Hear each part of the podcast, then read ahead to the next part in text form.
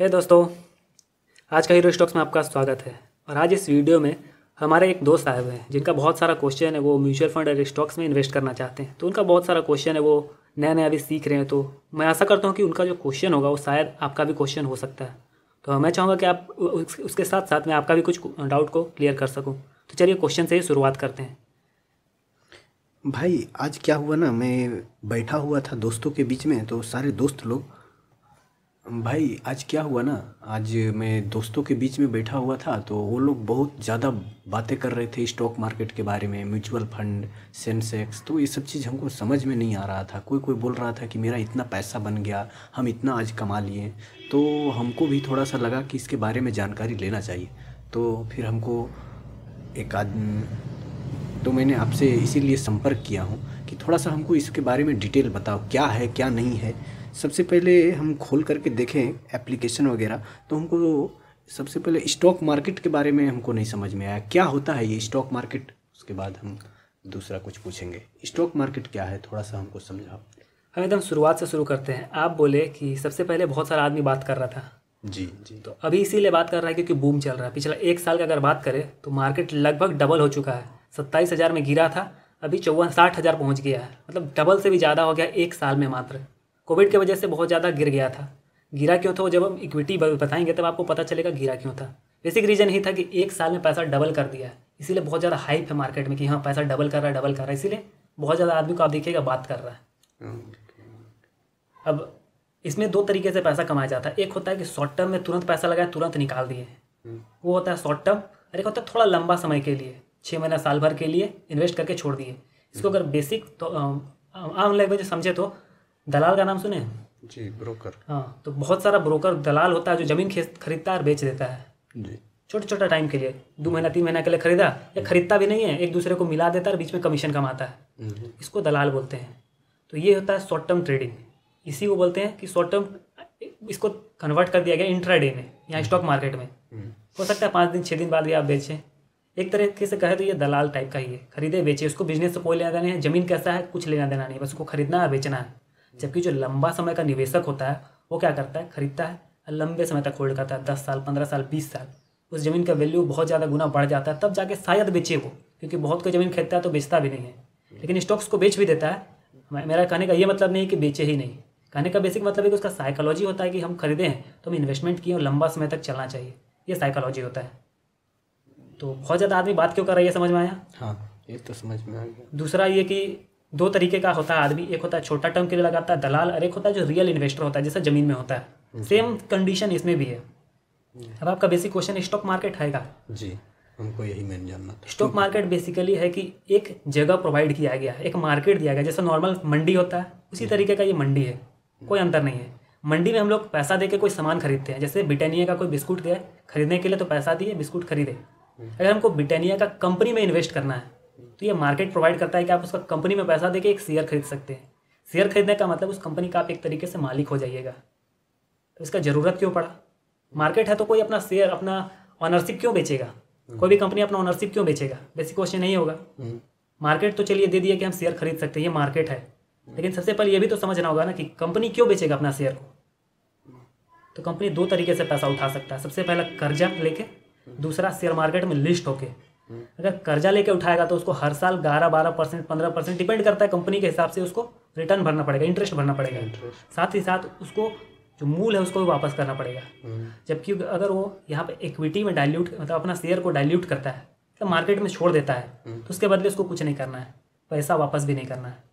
बस क्या किया कि अगर मेरे पास सौ रुपये का कंपनी था अब हम चाहते हैं कि तीन चार रुपये हम मार्केट से उठा लें हमको ज़रूरत है अभी कोई काम के लिए हमको कोई मशीन खरीदना है। तो हम तीन ठो शेयर को इशू कर दिए एक एक रुपये का तीन आदमी आया खरीद लिया। तीनों भी मालिक है लेकिन ओरिजिनल मालिक संतानवे परसेंट मेरे पास है। डिसीज़न सारा हम लेंगे। लेकिन एक बार सबसे पूछ लेंगे। इसीलिए कभी कभी मीटिंग होता है तो बोलता है कि आप लोग भी वोटिंग कीजिएगा। ये सब चीज़ होता है। तो मेन रीजन है कि कंपनी पैसा उठा सके इसीलिए आया है शेयर मार्केट और उसको इंटरेस्ट भरना भी नहीं पड़े। इंटरेस्ट नहीं भरना पड़ेगा। सही बात है। अच्छा स्टॉक मार्केट तो समझ में आ गया। अब हमको थोड़ा सा बताइए कि निफ्टी क्या है? निफ्टी? जी। निफ्टी लिखा हुआ हमको मिलता है कोई भी मतलब एप्लीकेशन के अंदर में घुसते हैं तो उसमें देखते हैं निफ्टी हो गया सेंसेक्स हो गया ये सब चीज़ हमको लिखा हुआ मिलता है तो ये सब चीज़ क्या है? सबसे पहले जो ऐप का बात कर रहे हैं वो उस ऐप को बोलते हैं ब्रोकर अकाउंट का ऐप डीमेट अकाउंट बोलते हैं उसको। जी जी। बैंक अकाउंट से थोड़ा सा अलग होता है। आजकल बैंक भी प्रोवाइड करने लगा। डीमेट अकाउंट नाम याद रखिएगा। कोई ज़रूरी नहीं है लेकिन बस एक दिमाग बनाना चाहिए कि एक अलग तरीके का अकाउंट होता है। जिसको डीमेट अकाउंट बोलते हैं जो आप जीरोधा ग्रो ऐप या एंजल वन या मोती ओसवाली। मोती ओसवाल एंजल वन सब पुराना है। अभी जो नया नया है ग्रो है जीरोधा है। और अप स्टॉक से फाइव पैसा ये सब नया नया है। वो सब पुराना था। ऐसा ज़रूरी नहीं कि नया में ही जाके आप करें। बेसिक कहने का मतलब है कि ये सब ब्रोकर इसके थ्रू आप स्टॉक्स खरीद सकते हैं। आप डायरेक्टली खरीद नहीं सकते। हम्म, हम्म, वही सब में लिखा हुआ रहता तो वहाँ लिखा आपको दिखा सेंसेक्स और निफ्टी। जी। अगर सेंसेक्स का बात करें तो देश का तीस सबसे बड़ा कंपनी बेसिकली सेंसेक्स रिफ्लेक्ट करता है बॉम्बे का तीस कंपनी को। जी। दो मार्केट है जैसा मंडी है हम लोग का घर तरफ़ पाँच छः मंडी रहता है। बुधवार दिन यहाँ लगता है शुक्रवार दिन वहाँ लगता है पता है? हम्म, तो देश में अभी बेसिकली दो ही मंडी है। पहले बहुत सारा था अहमदाबाद कलकत्ता बेंगलोर बहुत सारा था। जी जी। लेकिन अभी बस हम लोग दो ही को जानते हैं। एक है बॉम्बे स्टॉक एक्सचेंज एक है नेशनल स्टॉक एक्सचेंज दिल्ली का। हाँ। बॉम्बे स्टॉक एक्सचेंज का जो तीस सबसे बड़ा कंपनी है सबसे ज़्यादा कंपनी लिस्टेड बॉम्बे में पाँच हज़ार से ज़्यादा कंपनी है। जबकि एनएससी में लगभग सोलह सत्रह सौ कंपनी है। इसमें कम कंपनी लिस्ट हो। आप चाहे तो लिस्ट करा सकते हैं ऐसा कोई ज़रूरी नहीं है। शेयर इशू कर दिए। अब आपको मन तो लिस्ट कराइए पैसा भरिए थोड़ा बहुत।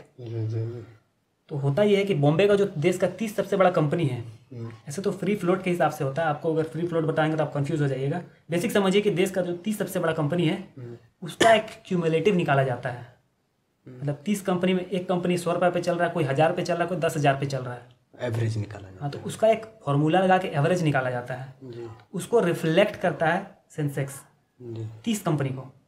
और सेम चीज़ दिल्ली के लिए होता है N hmm, national stock exchange उसमें पचास कंपनी रहता है। इसीलिए नाम है इसका निफ्टी फिफ्टी जी। निफ्टी फिफ्टी नाम है इसका ओरिजिनल नाम। तो इसमें पचास कंपनी होता है। तीस कंपनी बॉम्बे वाला सेम होगा लेकिन बीस कंपनी इंक्लूड इंक्लूडेड रहेगा। तो ओवरऑल पचास कंपनी है।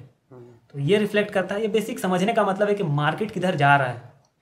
जो बड़ा कंपनी जिधर जाएगा कंसिडर किया जाता है कि उधर ही सारा मार्केट चल रहा है। लेकिन ऐसा ज़रूरी नहीं है। ये बस तीस कंपनी को रिफ्लेक्ट कर रहा है या पचास कंपनी को। अगर निफ्टी का बात करें तो पचास। सेंसेक्स का बात करें तो तीस कंपनी को रिफ्लेक्ट कर रहा है। समझ में जी पूरा समझ में आ गया। मतलब समझ में आया यही कि मतलब ऑल ओवर इंडिया में दो ठो मार्केट है। एक तो निफ्टी और एक तो सेंसेक्स निफ्टी में पचास गो कंपनी है और सेंसेक्स में तीस गो कंपनी है। निफ्टी मार्केट दो है B S C N S C जी। उसका ये दोनों इंडिकेटर है। हाँ इंडिया में। हाँ जैसे हम लोग पढ़ाई करते हैं सिक्स क्लास में जी। लेकिन हम लोग का इंडिकेटर क्या होता है? रिज़ल्ट होता है। जी। तो उस तरीके का ये रिज़ल्ट दिखाता है इंडिकेटर है इंडेक्स इंडेक्स इंडेक्स भी लिखा हुआ कहीं कहीं देखे थे तो। इंडेक्स का बेसिक मतलब है कि कुछ एक नंबर ऑफ़ स्टॉक्स को बास्केट में रखा जाता है। उसके हिसाब से उसका नाम दिया जाता है। जैसे सेंसेक्स है तो सेंसेक्स का इंडेक्स आता है। निफ्टी है तो निफ्टी का इंडेक्स आता है। आप चाहे तो डायरेक्ट सेंसेक्स में इन्वेस्ट कर सकते हैं डायरेक्ट निफ्टी में इन्वेस्ट कर सकते हैं उसका इंडेक्स में। जी जी। इंडेक्स ऐसा नहीं कि सेंसेक्स या निफ्टी का ही रहे। बेसिक कहने का मतलब है कुछ नंबर ऑफ़ स्टॉक्स को एक जगह बास्केट में रखना उसको बोलेंगे इंडेक्स जैसे सेंसेक्स में तीस कंपनी है वो भी इंडेक्स है। हाँ। निफ्टी में पचास कंपनी वो भी इंडेक्स है। तो ये सबका ऊपर है इंडेक्स अब इंडेक्स ये दो हुआ इसके अलावा भी बहुत सारा इंडेक्स होता है। जैसे आईटी सेक्टर का इंडेक्स होगा उसमें बस आईटी का कंपनी रहेगा। बैंकिंग का इंडेक्स होगा तो बैंकिंग का बस कंपनी रखेगा। आप अगर किसी को इंटरेस्ट है कि हम बस बैंकिंग इंडस्ट्री में जाके इन्वेस्ट करें। तो वो तो डायरेक्ट जाके बस इंडेक्स में इन्वेस्ट करेगा लेकिन मेरा सजेशन रहेगा कि किसी एक पर्टिकुलर सेक्टोरल इंडेक्स में जाके इन्वेस्ट करना। कहने का मतलब सेक्टोरल मतलब एक जगह जाके बैंक तो पूरा बैंक हम्म, तो होता ही है कभी कभी कि चार साल पाँच साल कोई स्टॉक नहीं चलता है कोई सेक्टर ही नहीं चलता है। जैसे कभी कभी होता है कि कोई कॉटन या टेक्सटाइल इंडस्ट्री पाँच साल छः साल तक नहीं चला। हम्म, आपको लगेगा कि नहीं चला तो हम बेच के निकल जाते हैं। कभी कभी होता है। हम्म, हम्म, तो हो सकता है कि चार साल पाँच साल बाद आप बेच के जब निकले उसके बाद भागना शुरू करें। हम्म, तो आपका पैसा चार साल पाँच साल तो फंस गया प्लस रिटर्न भी नहीं दिया। ऊपर से टैक्स तो अलग लगता ही है थोड़ा बहुत खरीदने बेचने का। तो इसमें पैसा फंस जाता है। तो मेरा सजेशन रहेगा कभी भी कोई सेक्टोरल फंड की तरफ़ ना जाए थोड़ा सा ब्रॉड वे में सोचे थोड़ा बड़ा फंड को खरीदे। सेंसेक्स बहुत सारा कंपनी है अलग अलग तरीके का कंपनी है। गैस है बैंक है मेडिकल हाँ। मेडिकल मेडिकल का है बहुत सारा कंपनी है उसमें। तो आपको कम से कम थोड़ा सा डाइवर्सिफिकेशन मिलता है कि कहने का मतलब कि कोई पाँच दस भी बढ़िया चलने लगे तो ओवरऑल रिटर्न आपका ठीक ठाक कर देगा। कहने का ये मतलब है, लेकिन अगर मान लेते हैं, आप किसी एक पर्टिकुलर बैंक को खरीदे तो पाँच साल बैंक नहीं चला। किसी भी रीजन से, ऐसा ज़रूरी नहीं कि बैंक अगर प्रॉफिट दे रहा है तो उसका स्टॉक्स भी बढ़िया चलेगा। ऐसा ज़रूरी नहीं है। हो सकता है ऐसा हो। आदमी को बहुत लगता है ना कि प्रॉफिट दे रहा है मतलब स्टॉक्स चलेगा ही चलेगा। लेकिन ज़रूरी नहीं कि ऐसा हो। There is a difference between good stock and good business थोड़ा सा आपको समझना होगा। हो सकता है चार साल, पाँच साल बाद चले। तो ये सब ये सबसे थोड़ा सा बचना चाहिए इंसान को। मेरा सजेशन है। बाकी आपकी मर्ज़ी। और कोई क्वेश्चन हाँ और ये सब चीज़ तो समझ में आ गया। हमको थोड़ा सा म्यूचुअल फंड के बारे में भी बता दीजिए। म्यूचुअल फंड बेसिकली होता है कि अगर आपको हम बोले कि आप जाइए डायरेक्ट किसी भी कंपनी का स्टॉक खरीदिए। आप खरीद पाइएगा? खरीदने का तो चलिए खरीद भी लेते हैं। प्रॉफिट कमा पाइएगा? गारंटी है कि एकदम हंड्रेड परसेंट प्रॉफिट कमा लीजिएगा। नहीं। तो जब आप नहीं जानते हैं तो आप किसी एक्सपर्ट को खोजिएगा। तो एक्सपर्ट कहाँ मिलेगा आपको? कोई बैंक या कोई प्राइवेट कंपनी एक आदमी को बैठाता है, जिसको फंड मैनेजर बोलते हैं। आप खोज के उसको पैसा दीजिएगा। आप दिए एस को एग्ज़ाम्पल है। ये कोई रिकमेंडेशन नहीं है। एसबीआई को आप पैसा दिए।